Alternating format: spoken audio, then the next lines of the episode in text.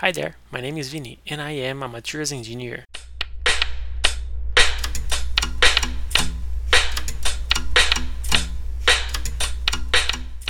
Many people ask me about my engineer course, and you might imagine my face when I listen to it, but it is still a tough question to answer.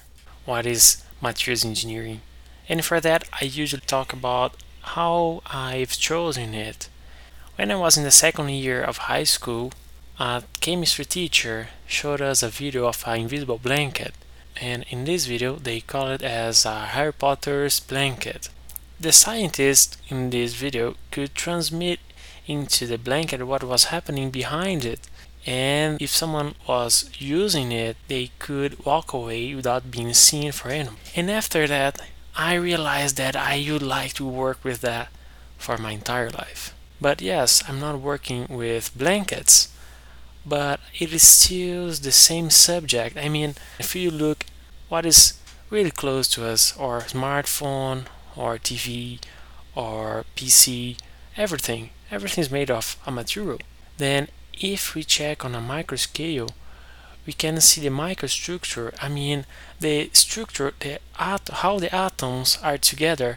How can they build as a structure, a network? And materials engineering studies the correlation between this arrangement and the microstructures. And thinking about this, we have two or four features that explain the materials concepts composition by the atoms and structure by the microstructure. And the last two are the process and performance.